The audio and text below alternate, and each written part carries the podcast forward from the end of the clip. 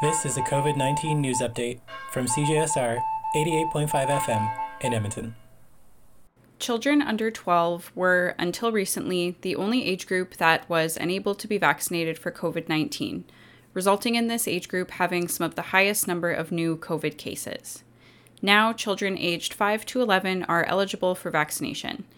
If you are a parent or guardian of a child in this age group and have questions about the COVID 19 vaccine, there is a webinar happening tonight that you may be interested in.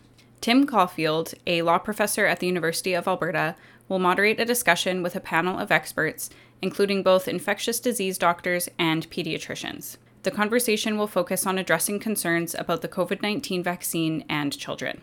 The webinar runs from 6 to 7 p.m. Mountain Standard Time. To register, follow the link in the show notes for this episode. For CJSR, I'm Hannah Cunningham.